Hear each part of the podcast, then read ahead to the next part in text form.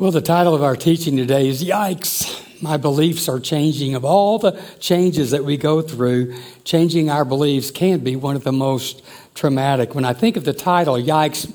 My beliefs are changing, I think of uh, the Wicked Witch of uh, The Wizard of Oz's words and what she said. Do you remember her?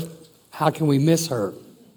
The scene is found toward the end of the film and the witch tries to set fire to Scarecrow, and Dorothy uh, throws a bucket of water to put the fire out, and some of that water splashes onto the wicked witch, at which point she begins to disintegrate.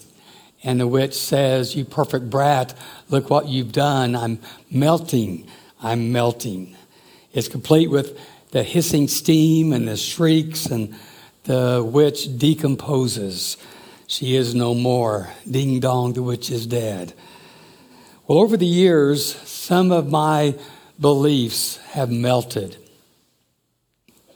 And when looking at some of my long held beliefs that no longer ring true, I felt, yikes, my beliefs are changing.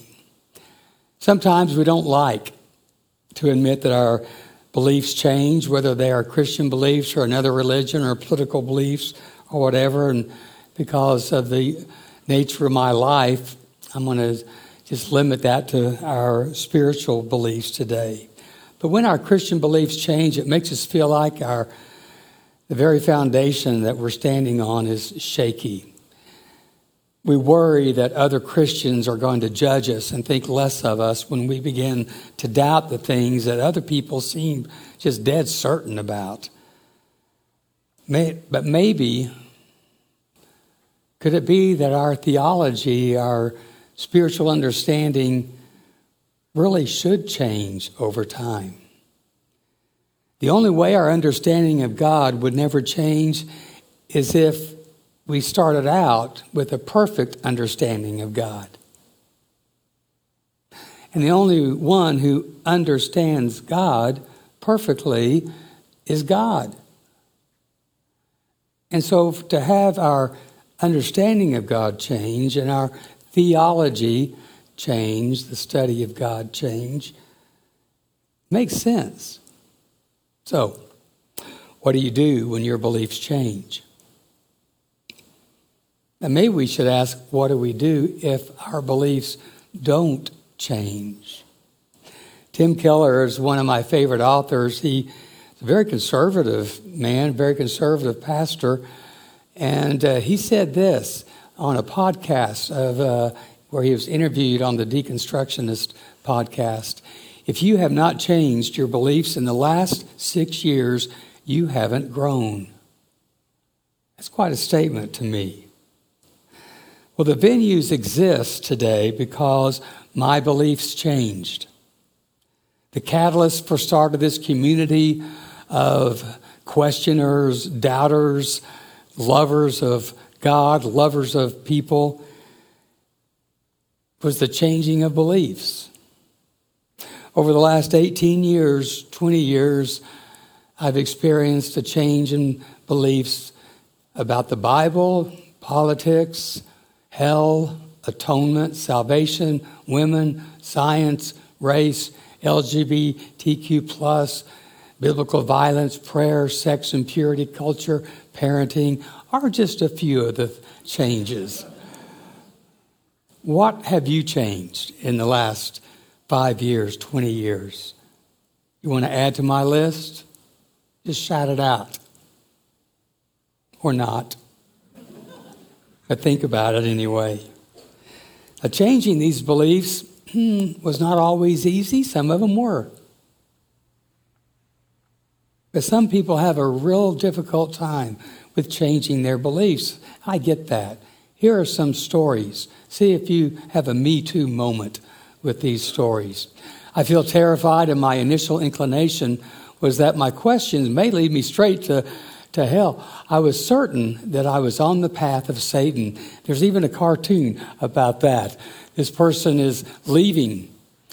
And what you see when you de- deconstruct, you're just having questions and asking the questions. Everybody has questions. It's only those people who are actually uh, asking them who are deconstructing. But when we leave, what people see is us being carried off into the abyss by Satan. This person says this I felt the terror of letting firm foundations go. It's very hard to release ideas that form your basic beliefs about the world, which are also held by your friends, family, and community. Gosh, when you leave those beliefs, you feel like you're leaving, and sometimes uh, you do leave your friends, family, and community, or they leave you. Let's go on. Sometimes deconstructing can be freeing. It was liberating to learn that there were other ways to interpret the biblical passage and cultural practices that I was barely tolerating just to maintain relationships. I felt like I was free to fully love the LGBTQ plus community and people of other faiths and no faiths with no agenda. I had been wanting to forever, but always felt held back by the rules. Now, I am so much more comfortable with uncertainty, totally enamored by mystery. I am so, one of the biggest thrills of my life was to not feel judged by myself when I was uncertain, especially as a pastor, because I'm supposed to know everything. And when I began to have uncertainties and then be okay with that, it was so freeing.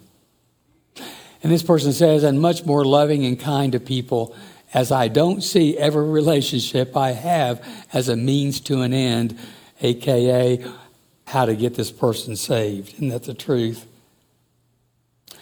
This person says pre deconstruction, I would occasionally get a sinking feeling when I encountered evidence that contradicted my beliefs, but not anymore. So you might have, okay, Philip, that's great that these individuals are experiencing deconstruction, but here's a question Do any people in Scripture go through deconstruction? I'm glad you asked that question. And the answer is yes. Consider the words of Jesus. You have heard it said, dot, dot, dot, dot, but I say to you, dot, dot, dot, dot. Jesus was deconstructing. You've heard this. All of your life you were taught this. But now I'm deconstructing that.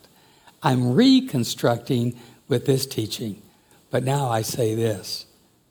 Oh gosh, Jesus was quite the deconstructionist. He was always surprising people, even shocking people, leading them to questions to question what they believed, turning their theologies upside down and challenging their view of and their beliefs about God. Really what made Jesus different from all the other rabbis, is what got him killed. Deconstructing can be painful. And then consider the experience of Peter. You find that story in chapter 10 of the book of Acts. Peter had a vision of a tablecloth filled with all of these animals that the Levitical law had prohibited Peter and other uh, law following Jews from eating. And he saw this big tablecloth, all these animals containing these unclean uh, animals. And then he heard a voice from God that said, Bon appetit. And Peter said, no way. God repeated himself. Peter repeated, God repeated, Peter repeated, and he went back and forth this three times. Peter was confused. Here was a voice of God saying one thing, and here was Peter's scripture saying another thing, and what those two things were absolutely contradicted each other. No wonder Peter was confused. Why in the world would God cancel a command that he had given to the ancient Israelites to follow? Don't eat these things. But now God is saying, eat these things. Peter went through some deconstruction. He went through a deconstruction about Scripture. What or who is going to be the authority of my life? Am I going to let words on a page be the authority of my life? That's how I was taught. That's what Peter was taught. But now then, there was a voice from heaven contradicting the words on the page. That's a major deconstruction. But Peter also went through a deconstruction about how to see others, because this experience was not just about unclean animals, it was about people that Peter and his culture had also labeled as unclean. Really, it was anybody that was not of the Jewish faith. And so God brought a guy named Cornelius to the house, knocked on the door, and Cornelius had a sign on his forehead says, Hey, I'm a Gentile. Peter made the connection Gentile food. Unclean food, God said it's okay to eat it. Unclean person, okay, I get it. God, you're telling me that Cornelius and all the others are not unclean. So Peter summed it up.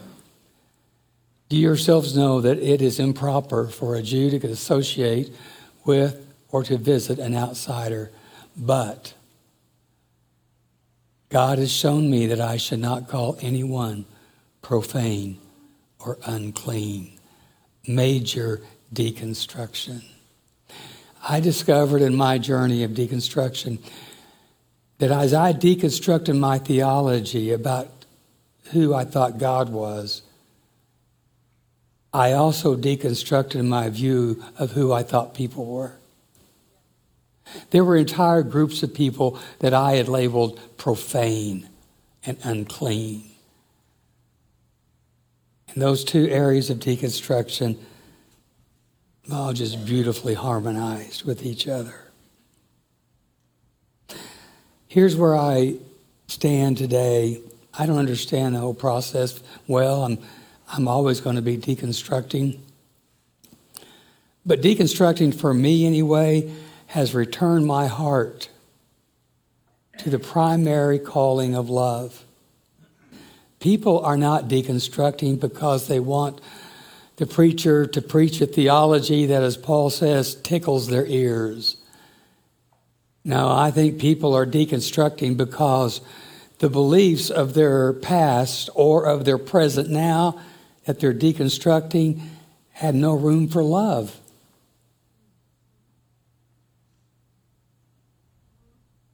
Hmm.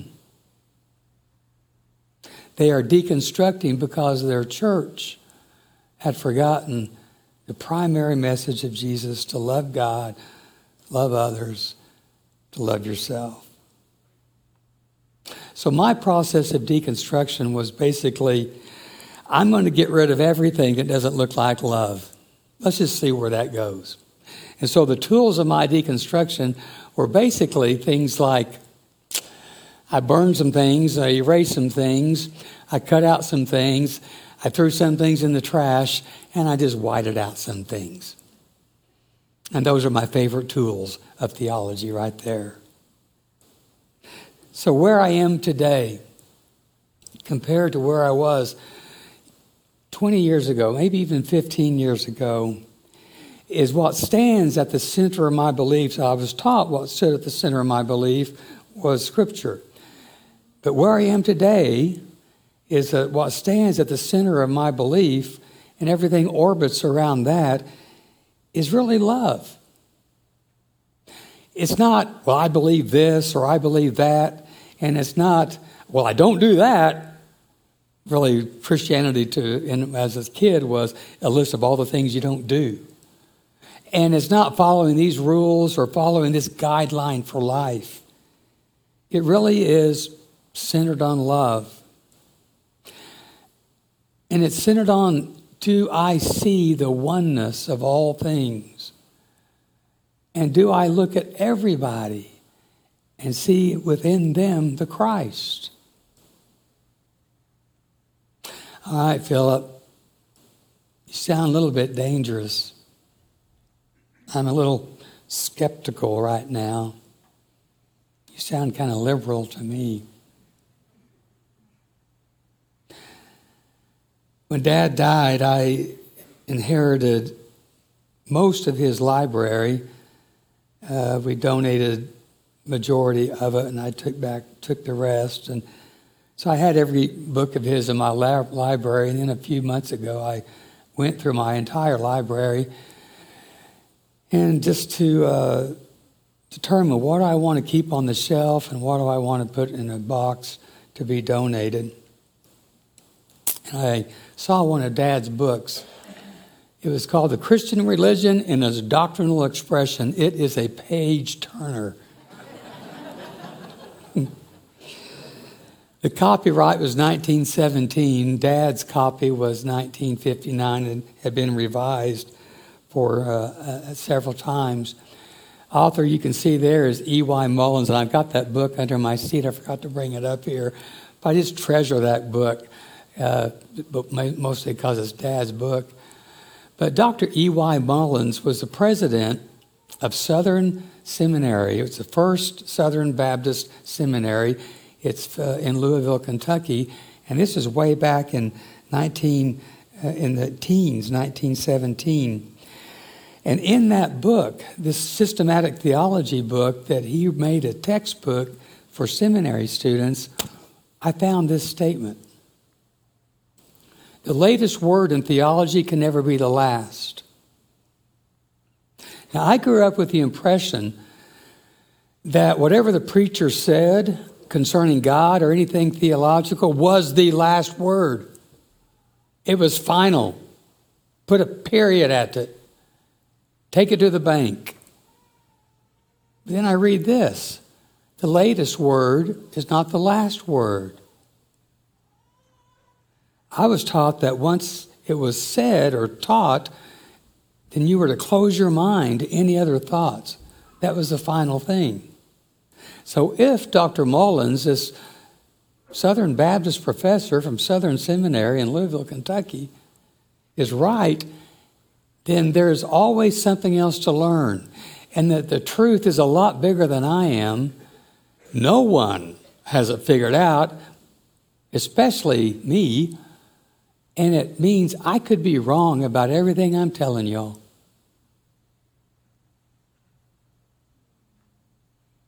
And it means that deconstruction and reconstruction are absolutely essential to growth. You know, when someone tears down a house, the goal is to build something better. When someone tears up a road, you hope that the city is going to make a better road, make, get rid of the potholes. The one thing I wish Springfield City would do when I go home from church to my house on the east side of 65 and go down Battlefield, have you noticed that these maintenance hole covers are right in line with your tires? I mean, I will preach a great sermon every Sunday. And on my way home, Denise and I in the car, damn it, every time I hit that thing. That, that, that's clean. That was one of the clean things I say. And Denise tells me, Philip, you keep swerving. They're going to get arrested for being drunk. I'm just trying to miss those covers. That's really what I wanted to say today. I just want to get that off my chest. But the idea of you deconstruct a road to make a better road without any maintenance hole covers right in the middle where your tires hit. Same is true with faith deconstruction. You hope you build something better. Deconstruction was a process, and it still is a process because I still do it, of helping me sort out what is loving about relig- my religion, my faith, and what is not loving. It, it helps me, what do I put back on the shelf about my faith, about my theology, and what do I throw away in the box? Does the structure that I'm building look like Jesus? Does it look like love and kindness forgiveness, and inclusion is the structure that I'm building big enough to include the entire universe. It's because my faith before was only big enough for people in my denomination. Does my faith now expand enough to include the entire universe? And if it's not, if my reconstruction process does not look like Jesus, if it's not shaped by the teaching of Jesus, well, then I need, there's some deconstruction that I need to do. And I'll never get it right. One more statement from Dr. Mullins. Theology is like any other science in the fact that it is alive, it grows. A good scientist will recognize that they're not committed to the facts. They're committed to the process of discovering and of learning. And if a new discovery, if a new bit of information that they have acquired contradicts a previously held fact, then a good scientist is going to let go of that previously held fact because the evidence dictates, the evidence shows it was wrong. Dr. Mullins, thank you, Dr. Mullins. You teach me that theology is to be approached just like any other science. And so I need to reconstruct when new information tells me that my old beliefs were wrong. So maybe if I'm not deconstructing, if I'm not reconstructing, I'm not growing. And if I'm not growing, I'm really not living. Two books that have really helped me deconstruct. My totally favorite is Falling Upward by Richard Rohr. You're not surprised by that.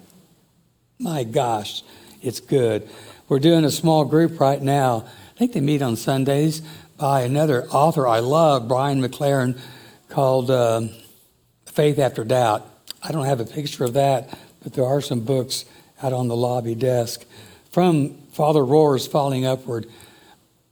Yes, transformation is often more about unlearning than learning, which is why the religious traditions call it conversion or repentance. Tomorrow is one of my favorite days of the year when our country unites to remember the benefit, the life of, and the power of the message, and to continue the message and the work of uh, Dr. Martin Luther King Jr. In a sermon that he preached back in the 50s, Dr. King said, The soft minded man always fears change.